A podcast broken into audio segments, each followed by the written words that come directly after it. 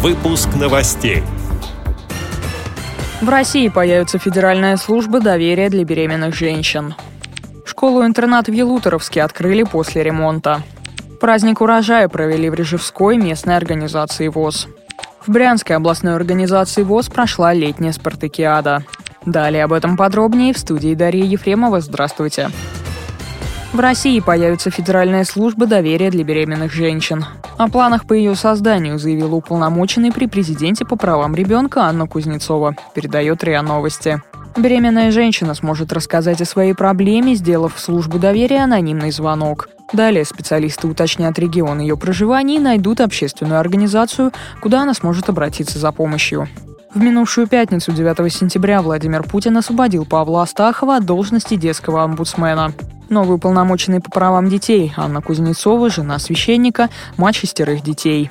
Ранее проживала в Пензе. Она является президентом благотворительного фонда поддержки семьи, материнства и детства «Покров», главой регионального исполкома Общероссийского народного фронта в Пензенской области. С началом нового учебного года специальная школа для слепых и слабовидящих детей города Елутровска Тюменской области открыла двери после ремонта. Это единственное в регионе общеобразовательное учреждение для незрячих. Знаменательное событие приурочено к 70-летию школы. В этом году за парты сел 101 ученик. Из них один первоклассник является слепоглухим. Также в интернате обучается ребенок с нарушением опорно-двигательного аппарата. С поздравлениями на торжественном открытии выступила председатель Тюменской региональной организации ВОЗ Галина Тунгусова. Дорогие друзья, сегодня очень приятно присутствовать на этом замечательном торжественном событии. Меня переполняет чувство гордости, чувство счастья вот за э, учеников, за учителей, которые будут здесь э, работать и учиться. Мы очень тесно с вами сотрудничаем, и это понятно, школа ваша, и мы ее называем наша, является кузницей кадров для областной организации Всероссийского общества слепых. Вот готовясь э, на вашу встречу, я посмотрела, на сегодняшний день 15 учеников работают у нас в штате. Спасибо, школа. Здоровья вам, счастья всем, процветания. Чтобы учащиеся интерната были в курсе всех новостей и имели представление об обучающих программах общества слепых, Галина Тунгусова подарила учебному учреждению приемник, на котором можно прослушивать радио ВОЗ. Также председатель передала подарок от областной специальной библиотеки для слепых. Это краеведческая литература по Брайлю.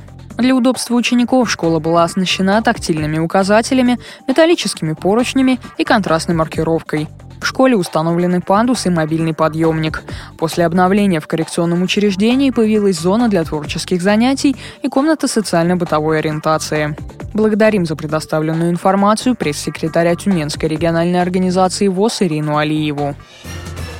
В Режевской местной организации, филиале Свердловской областной организации ВОЗ, прошел ежегодный праздник урожая. На нем члены организации поделились радостями, победами и успехами, достигнутыми на садовых участках. В этот день столы в местной организации были заполнены овощами, ягодами, фруктами и цветами. Вечер не обошелся без викторины, загадок, частушек и песен.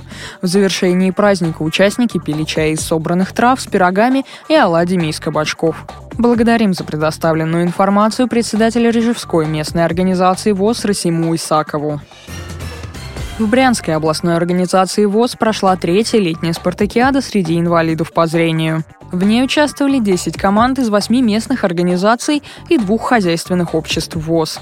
Каждая команда состояла из четырех спортсменов и представителя команды. В течение двух дней участники соревновались в гиревом спорте, прыжках в длину, беге на 60 метров, метании набивного мяча, голболе, армрестлинге, настольном теннисе для незрячих, шашках, дартсе и перетягивании каната. По итогам двухдневного марафона выявились победители и призеры. Третье место с результатом в 31 балл заняла команда Брянской местной организации ВОЗ. Со вторым результатом в 32 балла к финишу пришла команда Бежецкой местной организации. А неоспоримым лидером второй раз подряд стала команда Брянской городской местной организации с результатом в 36 баллов. Благодарим за предоставленную информацию председателя Брянской городской местной организации ВОЗ Ольгу Иванину.